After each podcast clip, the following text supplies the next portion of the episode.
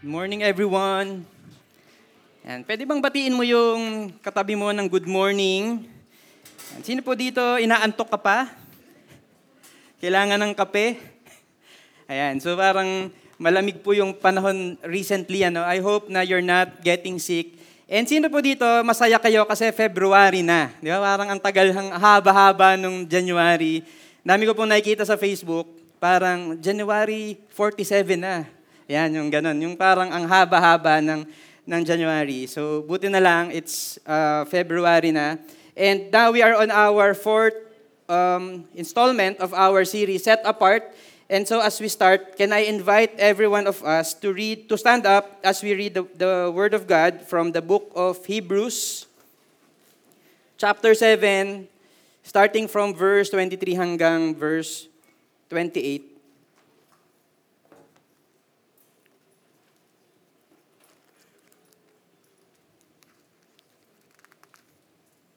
So Hebrews 7, starting from verse 23 hanggang verse 28. If you're there, please read with me. The former priests were many in number because they were prevented by death from continuing in office. But he holds his priesthood permanently because continues forever.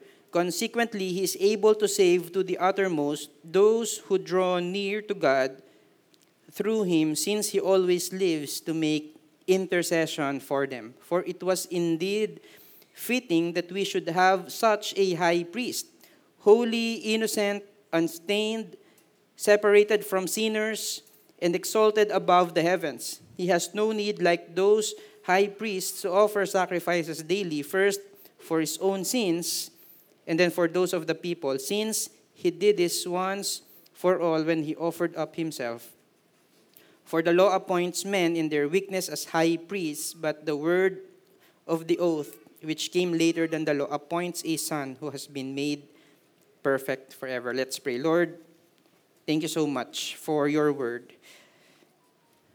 I pray, Lord, that your word, it's gonna penetrate in our hearts, transform us, help us to understand why we are set apart and how we are made set apart for you, Lord. Thank you, God. In Jesus' name, amen. Bago po tayo maupo, bago po tayo maupo, yan. So let's just ask the person, um, some, someone from this, uh, from this room of this question. So, tanungin po natin ano, Ayan. Meron ka na bang mga warnings that you have ignored before? Okay, so find someone and talk to that person. Meron ka na bang mga warnings na inignore before? Probably warning ng doktor, warning ng nanay mo, warning ng teacher, government warning such as this one. So, talk to someone, okay? So I'm gonna give you a few minutes to talk to someone about this question.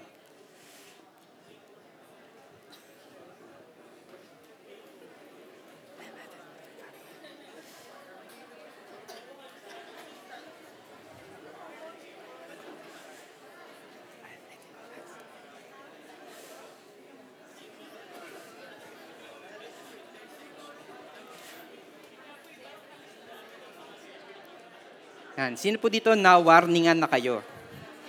May warning na kayo from your company, from the doctor, from anyone.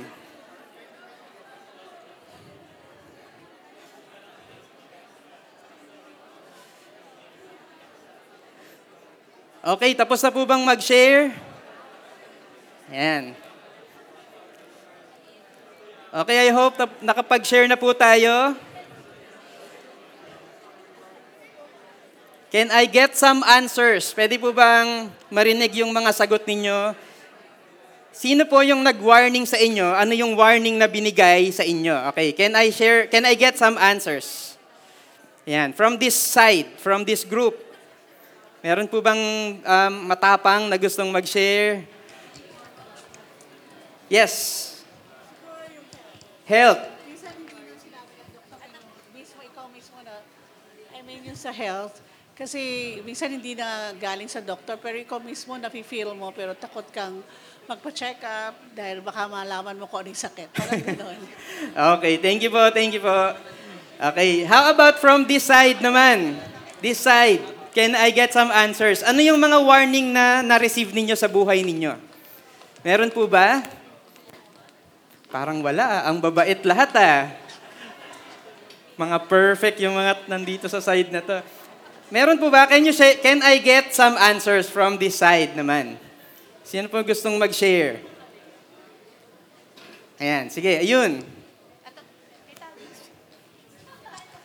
Ayun po yung mic sa likod. Ayan, magandang umaga po. Napag-usapan po namin yung sa food na binawal na, pero sige pa rin, kumakain pa Ayun. rin. Siguro marami po ano. Ayun po. Okay, thank you so much. Sakto kasi yan yung una kong nilagay dito, di ba? Sino po di- dito sa inyo na warningan na kayo sa pagkain? Ayan, plano nyo pa naman na ito yung ulam nyo mamaya after the service. Di ba? Or yung mga something similar to this, crispy pata, lechon, di ba? Sisig, yan. Pero, na-warningan na kayo ng doktor, wag mo nang kakainin yan. Kasi delikado yan sa health mo. And still, kinakain mo pa din. Meron po bang ganun dito? Siyempre, hindi kayo yon Mga healthy living kayo eh. Di ba? Alam ko, mga, mga nag, ang ginagawa nyo lang, puro jogging, puro, puro gulay lang yung kinakain nyo. Siyempre, hindi kayo yon di ba?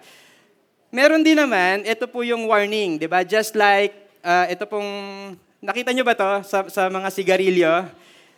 Yung isa kasi, doktor, sinasabi lang, verbal, di ba? Sinasabi, wag mong gawin yan.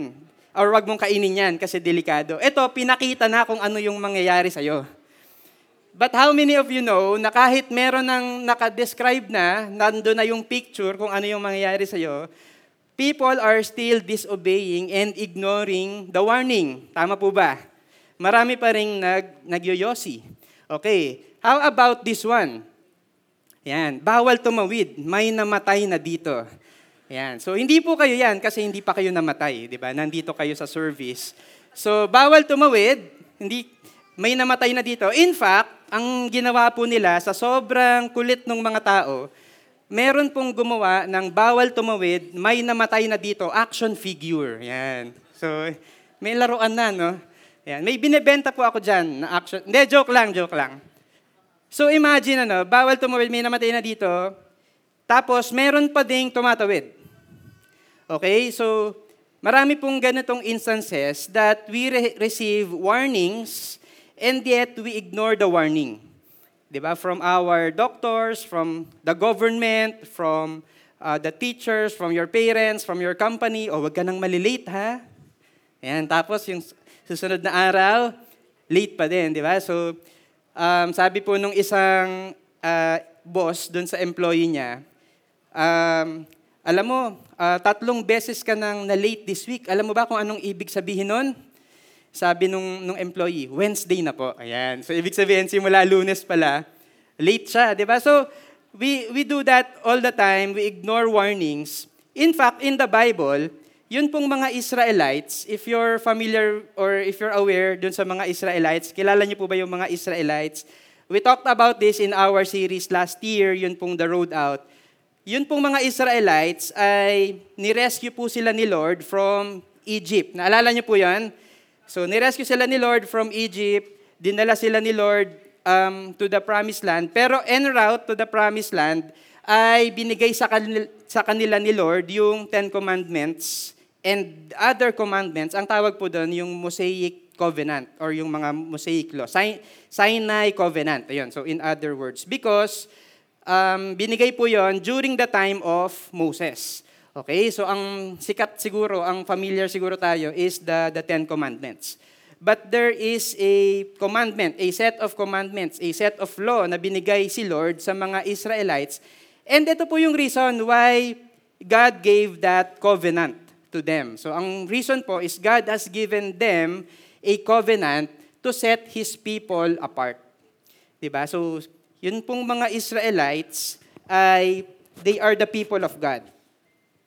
Ngayon, ang problema, they have been in Egypt for 400 years. So imagine, 400 years.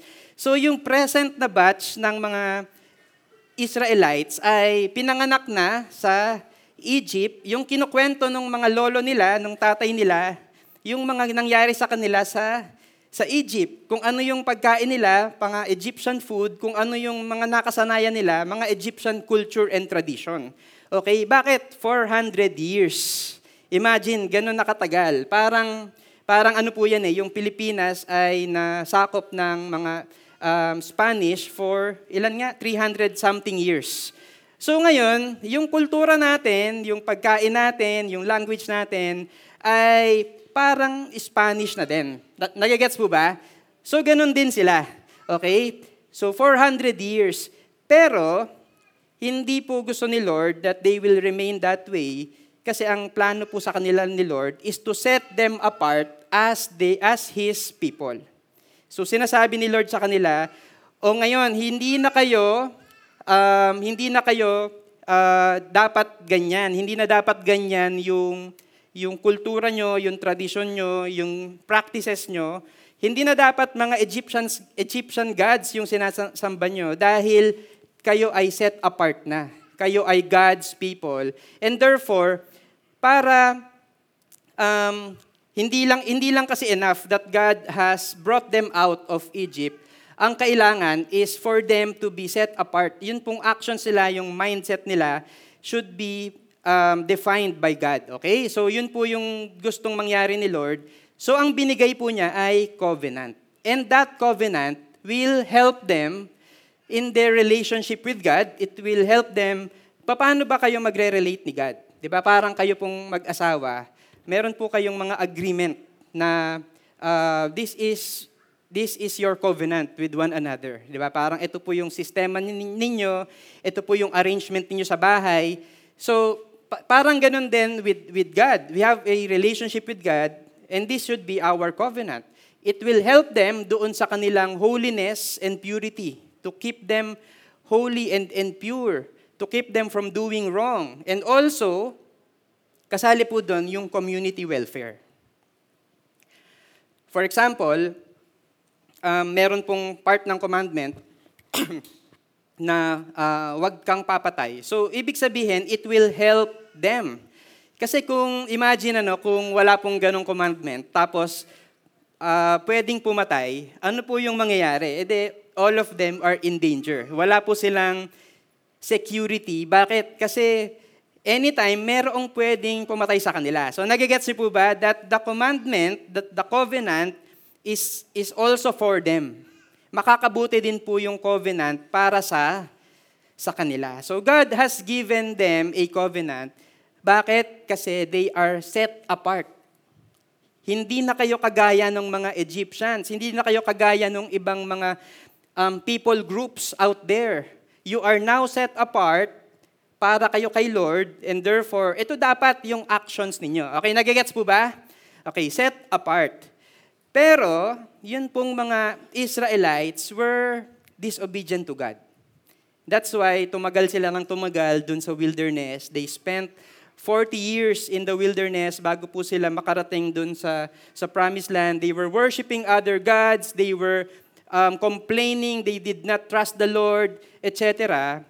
And so, meron na pong covenant, pero hindi nila ginagawa. Hindi sila sumusunod.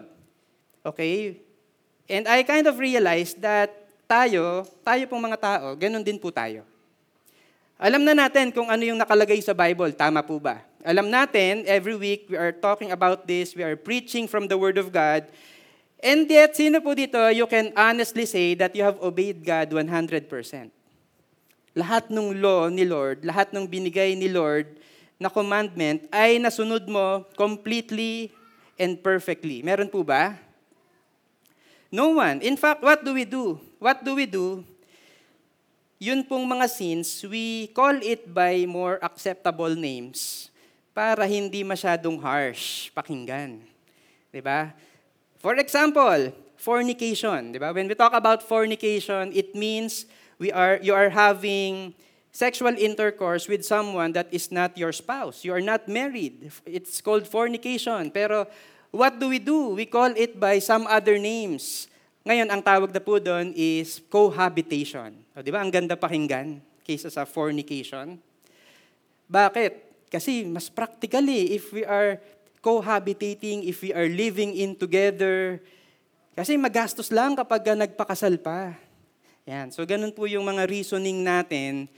We call sin by more acceptable names. Lying. Ngayon yung lying, ang tawag po natin white lies.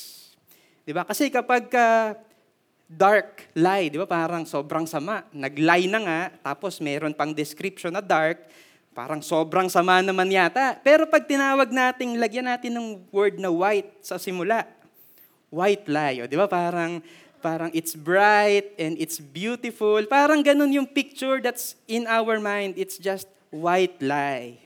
But how many of you will agree with me that no matter what you call sin, sin is still sin, and sin is offending to God?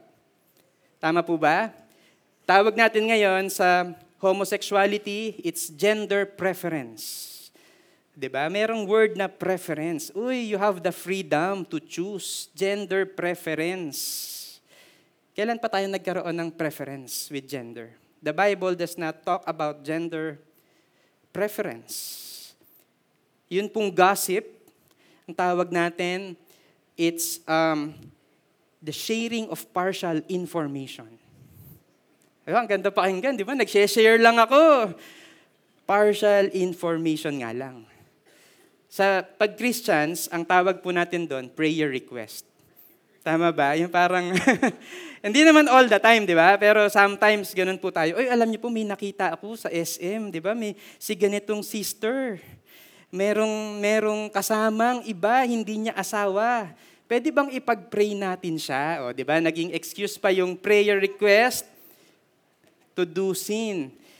And we call sin by more acceptable names kasi it feels harsh to to call sin by its name. Pero calling it by a more acceptable name does not make it less offensive to God. So ganun po tayo. We are all sinful and we have disobeyed the law of God, the covenant of God. So ano po yung ginawa ni Lord? Ang ginawa ni Lord is yun pong mga priest ay kinomand niya to offer sacrifices to atone for the sins. So ito po yung pinag-usapan natin last week. Sino po sa inyo nandito kayo last week? Yan po yung pinag-usapan natin. We talked about Yom Kippur, the Day of Atonement. That's the major, major event that they have uh, every year to atone for their sins. Pero daily, meron pong mga sacrifices na ginagawa. So, ito po yung sinasabi sa Hebrews 5 verse 1. For every high priest chosen from among men is appointed. Inappoint po siya to act on behalf of men in relation to God. Ano po yung gagawin? To offer gifts and sacrifices for sins. To atone for the sins. Yun pong high priest is going to sacrifice animals. Sacrifice the blood of the animals yun po yung magko-cover dun sa mga sin. Okay? But there is also a problem with this. Alam niyo po kung ano yung problema dito? The high priest is also a sinner. Yun pong high priest ay makasalanan din. Sabi po sa verse 2, He can deal gently with the ignorant and wayward since He Himself is beset with weakness. So siya din ay punong-puno ng kasalanan, kagaya po nung mga people that he represents before God. And therefore, because of this, he is obligated to offer sacrifice for his own sins just as he does for those of the people. So siya din, kailangan niyang mag-sacrifice para dun sa sarili niyang kasalanan before siyang mag-sacrifice para sa kasalanan ng iba because he himself is beset with weakness. He is also sinful. And hindi lang po yun. Um, binanggit po to ni, ni Ron kanina, binanggit po natin to last week, that the animals na sinasacrifice ng high priest ay hindi naman talaga nakakapag-take away ng sins. Di ba? The blood of the, Hebrews 10 verse 4, the blood of the, of the bulls and the goats do not take away the sins. It's a reminder to us that we are sinful So ang question for all of us here, paano na yun, di ba? How can we be set apart if the law Una, if the law does not keep us from sinning, tama po ba? Aware po tayo sa law. Alam po natin kung ano yung gusto ni God for us. And yet, it does not keep away from sinning. Alam naman natin na mali yung uh, magsinungaling. Alam naman natin na mali yung sexual immorality. And yet, we keep on doing that.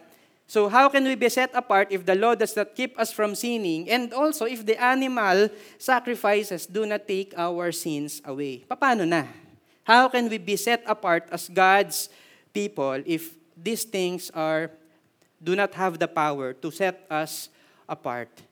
Enter Jesus Christ. Yun po yung ginawa ni Jesus Christ for us. Um, by the way, if we are not set apart, we also have a problem with this. 'Di ba? May problema rin po tayo sa relationship natin with God just like the Israelites there, we ha- we're gonna have a problem with holiness and purity and also yun pong welfare natin. And that's why it's very important for us to understand that Jesus is our high priest.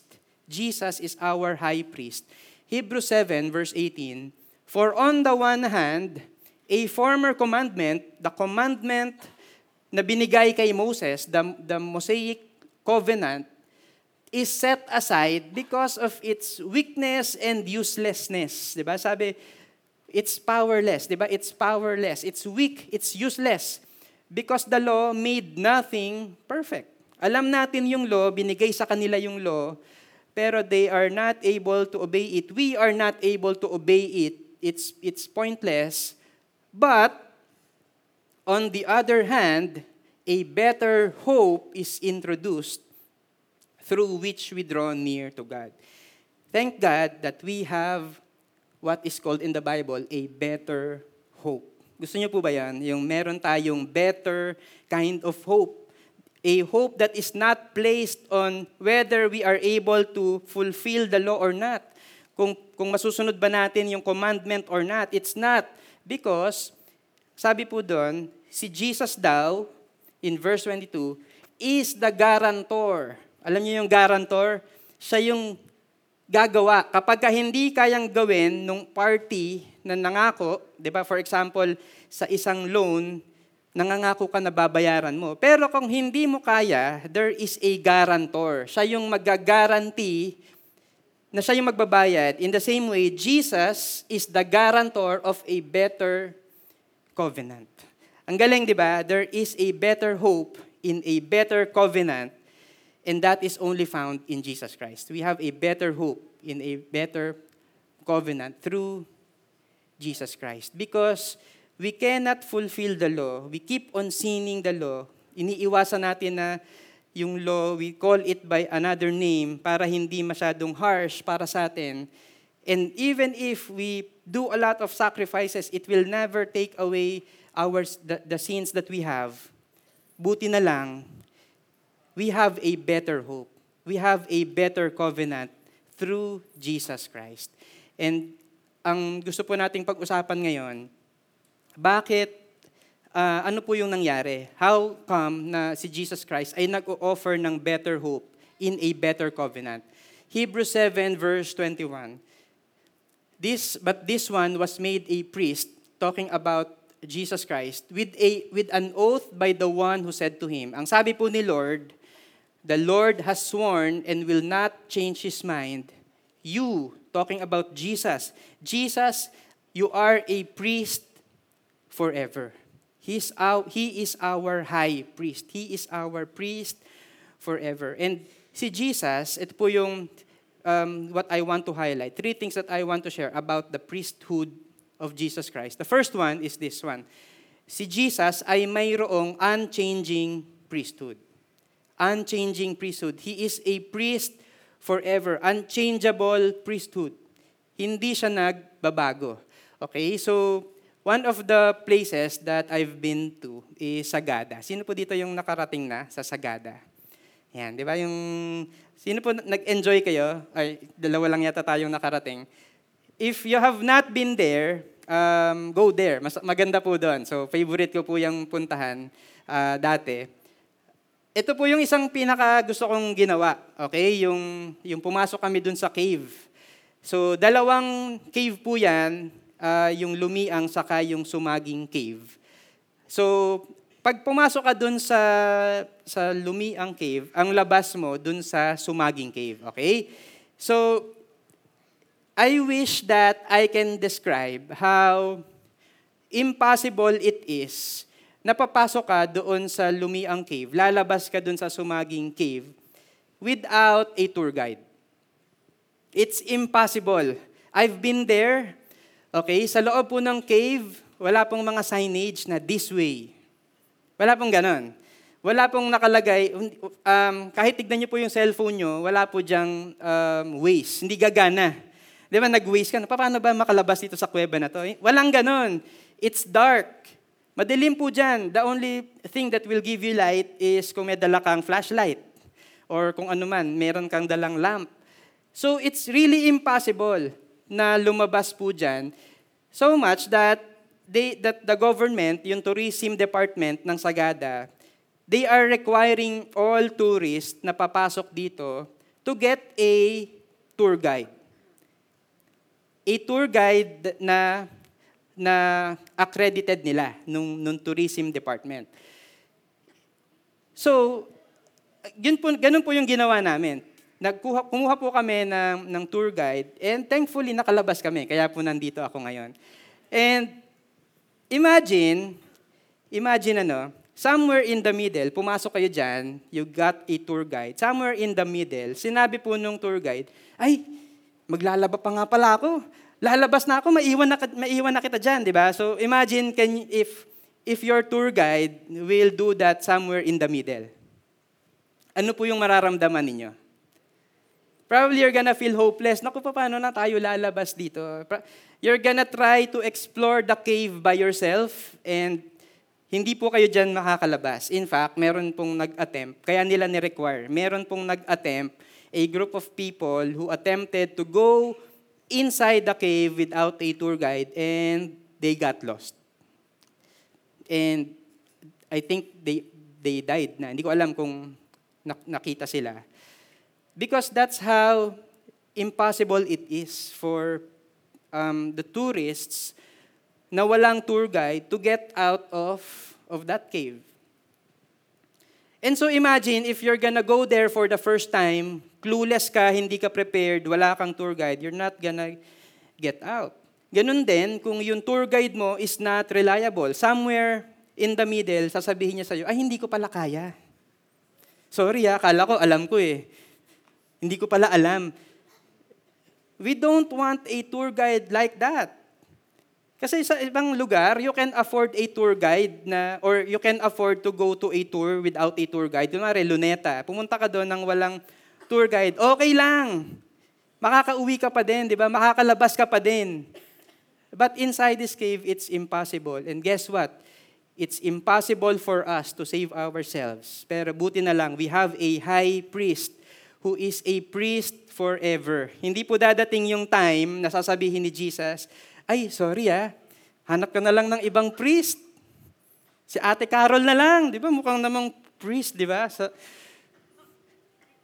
hindi po ganon. Buti na lang we have a high priest that's unchanging and we have we can be secured in that high priest because his name is Jesus Christ. Di ba? Tama po ba? His name is not Carol, it's not Ron, it's not even me. Buti na lang yun pong high priest natin is Jesus Christ. And guess what? He's gonna be a priest forever. Wala na pong palitan yun. God has already made up His mind. Jesus is, the, is our priest forever. The former priests, verse 23, were many in number. Ang dami pong priest na, na, na, uh, nag, na, na, na-appoint. Okay? Starting from Aaron. they were many in number because they were prevented by death from continuing in office. So namamatay sila, but he holds his priesthood permanently because he continues forever. That's why masaya po tayo and we will rejoice that we have an unchanging priest. And that is none other than Jesus Christ. Diba? Yun po yung ibig sabihin nun. Because ito pong unchanging priest na to will also do an unceasing intercession. Unceasing intercession, unending intercession. In Hebrews 7.25, consequently, so ito po yung sinundan ano, dahil si Jesus daw is our priest forever. So ano yung result? Consequently, ano yung consequence nun? He is able to save to the uttermost. I like that word, yung uttermost. Ang ibig sabihin po niyan, hanggang dulo, sagad-sagad, completely. And just like as we go back to that um, tour guide um, illustration, hanggang dulo, hanggang makalabas ka dun sa kuweba, kasama mo yung tour guide. Because we don't want a tour guide na iiwanan ka dun sa may gitna. In the same way, ganun din po si God, si Jesus Christ. He is able to save to the uttermost, hanggang dulo, completely, those who draw near to God through Him, since He always lives to make intercession for them. And I like that, that Jesus Christ is always interceding for us. Gusto niyo po ba yan? There is a Savior, a High Priest, who is always interceding for us.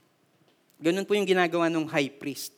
He's gonna intercede He's gonna stand in the gap between God and man. Ang role po ng high priest is to represent man before God. Ibig sabihin, hindi po lahat ng tao, ng mga Israelites, ay papasok dun sa Holy of Holies para gumawa or para mag-offer ng sarili nilang animal. Hindi po lahat sila papasok. High priest lang, nire-represent niya yung buong Israel. So ganun po yon.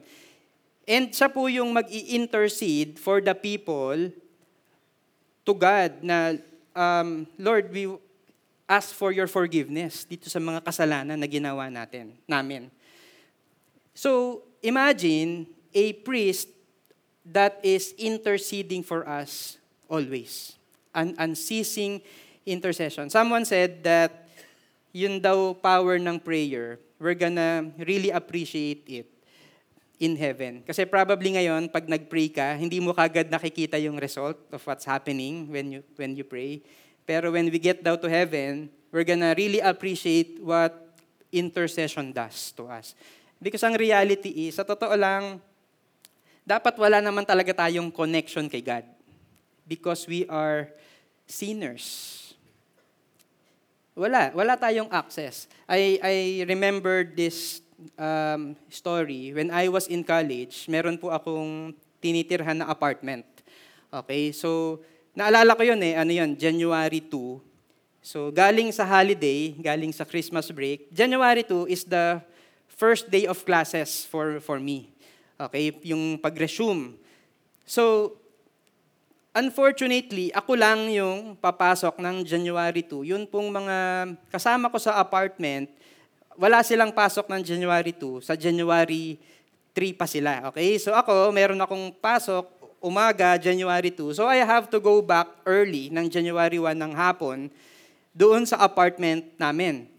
To my surprise, pagdating ko po doon sa apartment, hindi ko mabuksan yung, yung pinto.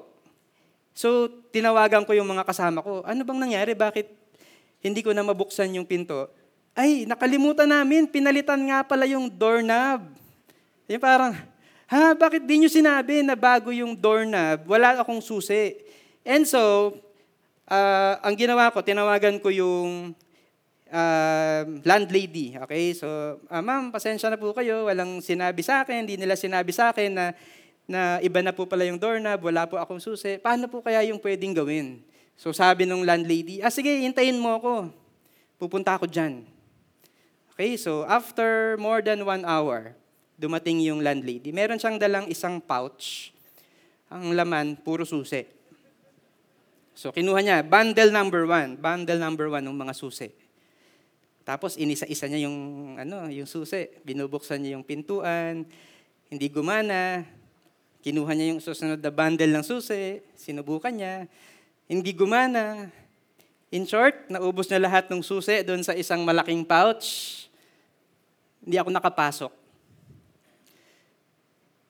And it kind of reminded me that we don't have any access to God. And we're trying a lot of things to have this access to God. Di ba, magta-try tayo, ay, siguro pagka mabait ako, kapag ka ginawa ko to, pag masipag ako, kapag ka pogi ako, kapag ka nagbigay ako ng ganitong amount, I'm gonna have this access to God. Siguro kapag ka binasa ko yung Bible from cover to cover, I'm gonna have this access to God. Kapag ka pumasok ako ng ministry, sabi kasi ni Ron, dapat daw, kulang daw yung basis. E kung mag-base kaya ako, baka naman magkaroon ako ng access kay God. Di ba? Sometimes that's our mindset. If I do this, then I'm gonna have access to God. But guess what? None of those keys will work. The only reason why we have this access to God is because of Jesus Christ. It's because Jesus Christ is standing in the gap between us, between man and God. And that's the only reason. He is the only reason why we have access to God. And that's why it's important for us na si Jesus Christ has this unceasing intercession. He is always giving us that connection to God. Yun nga yung sinasabi ni Ron kanina eh. Let me read again. For we do not have a high priest who is unable to sympathize with our weakness. He is not um, he is able to, ha- to sympathize with our weakness, but one who, en- who in every respect has been tempted as we are, yet without sin. Wala po siyang sin, but he has been tempted just like all of us. And yun po yung reason why um, he can relate with us. Alam po ni, ni, ni Lord kung ano yung mga pinagdadaanan natin, how difficult it is to say no to sin and to temptation. Alam po ni Lord lahat yon. Pero hindi, ang kaibahan po, he did not sin. And therefore, in verse 16, ito po yung confidence that we have. Let us then with confidence draw near to the throne of grace that we may receive mercy and find grace to help in time of need. We can approach God. Di ba yung tipo bang, ang hirap, Lord, kasi ito talaga eh, gusto ko na lang mag-sin, gusto ko na lang mag-give in sa temptation. And Lord, you understand how difficult it is. So Lord, ang prayer ko po, is that I'm gonna receive mercy and grace to say no to this sin. Can we do that? Kasi God has, all, God, God has been tempted, just like all of us. Pero He did not sin. And therefore, I hope na we will have this boldness to come before Him, ask Him, Lord, paano ba itatama itong mali na to? Kasi I've been living in sin for a long time. Paano ba itatama itong sin na to? Give me that grace because I don't want to live in this sin anymore. Give me that mercy so that I can have this new life with you. Okay po ba yon? Unceasing intercession. And last is si Jesus has given us this unmatched sacrifice. Unmatched sacrifice, as I call our worship team. Last week, we talked about Jesus Christ becoming the, the ultimate sacrifice for our sins. Hindi po ba? Kasi the high priest, what the high priest will do is he will choose a, an animal that is blameless or that is spot without blemish. Okay? Yung walang defect, yun po yung description in the Bible. An animal that is without defect. Pero tignan niyo po yung tignan niyo po yung logic ano. Kung meron diyang sampung kambing, yung yung walo doon ay without defect. Pwede mong piliin kahit alin. Bakit? Eh pasado naman Lord sa standard mo eh without defect yung kambing na to. As long as this goat has no defect, pwede siyang mapili. Okay? Pero si Jesus, when we say na He is the ultimate sacrifice, an unmatched sacrifice, tignan niyo po yung description niya in the Bible. For it was indeed fitting that we should have such a high priest. Iyon pong high priest, Jesus Christ. He is holy, innocent, unstained, separated from sinners, and exalted above the heavens. Ang ganda po noon, di ba? Pag ilalagay mo sa, pwede mo bang ilagay yan sa CV mo? Di ba yung parang, ano yung, hindi lang puro pleasing personality yun nandun sa CV mo. Di ba? Parang, ang ganda nun. If, if, il- ang makikita mo dun sa CV, holy, innocent, unstained, separated from sinners, and exalted above the heavens. But we cannot put that in our CV because wala tayong ganyan. Hindi tayo ganito. So ano po yung ginawa ni Jesus? He has no need, like those high priests, to offer sacrifices daily. First for his own sins, then for those of the people, since he did this once for all when he offered up himself. The high priest, Jesus Christ, offered a perfect, unmatched sacrifice, which is also himself. You get the difference? Yung high priest, that na, na mga humans, other than Jesus, they are sinners as well. Yung i-offer nila na animal does not take away the sins. But we have a high priest, Jesus Christ, who offers unmatched, who offered an unmatched sacrifice himself. Yung inoffer niya is holy, innocent, unstained, separated from sinners, and exalted above the heavens. He is unmatched. Wala po siyang katulad. There's a last story I want to share. There's a a pet owner. A, meron po siyang dog. Um, ang gagawin niya is magche-check-in po siya in, in, in a hotel. Okay, magche-check-in siya sa hotel.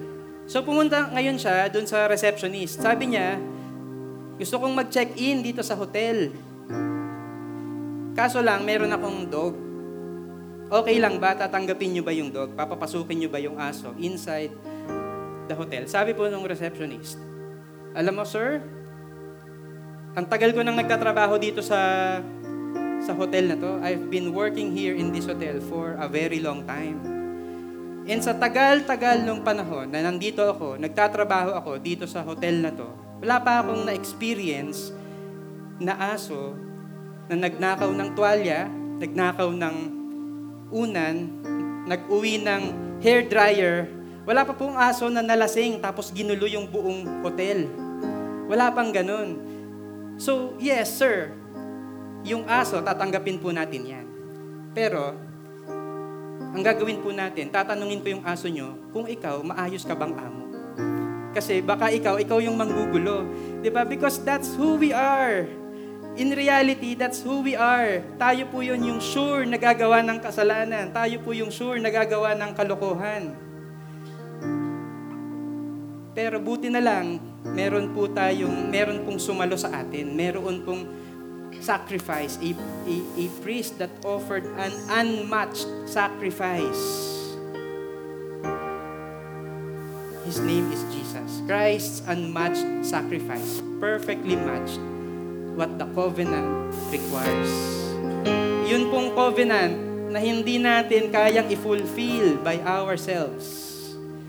Meron pong isang Diyos na nagbigay ng kanyang bugtong na anak to be the perfect, unmatched sacrifice that perfectly matched what the covenant requires. He is the God who did not sin. He is holy. He is blameless. He is exalted above the heavens. Yun po yung perfect match doon sa covenant. And that's what He gave to us. That's what Jesus did. And that's why we are secured. We rejoice that we have an unchanging priest who always intercedes for us and who offered himself an unmatched sacrifice so that yung hindi natin ma-fulfill na end natin dun sa covenant, He fulfilled. So that yung, dahil wala tayong hope dahil hindi natin kayang gawin. Yung end natin dun sa covenant, meron na tayong hope because someone fulfilled that. His name is Jesus Christ. Amen. Can we all stand up? Can we give Him praise? Can we worship Him? Can we just say to God, Lord, thank you because I'm not enough. I'm not perfect. Kahit alam ko yung law, I will keep on sinning and sinning and sinning. And yet, ikaw yung nag-fulfill of that covenant for myself on my behalf.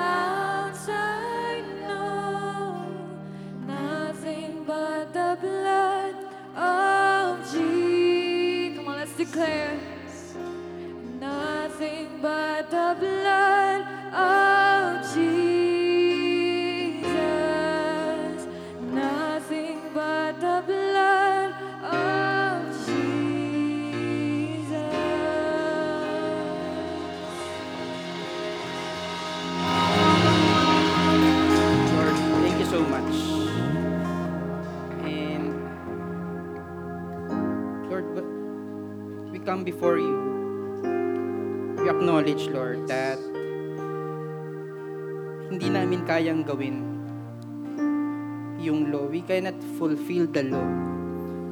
Lagi kaming gagawa ng sins, lagi kaming magdi-disobey, lagi kaming may tendency to to walk away from you.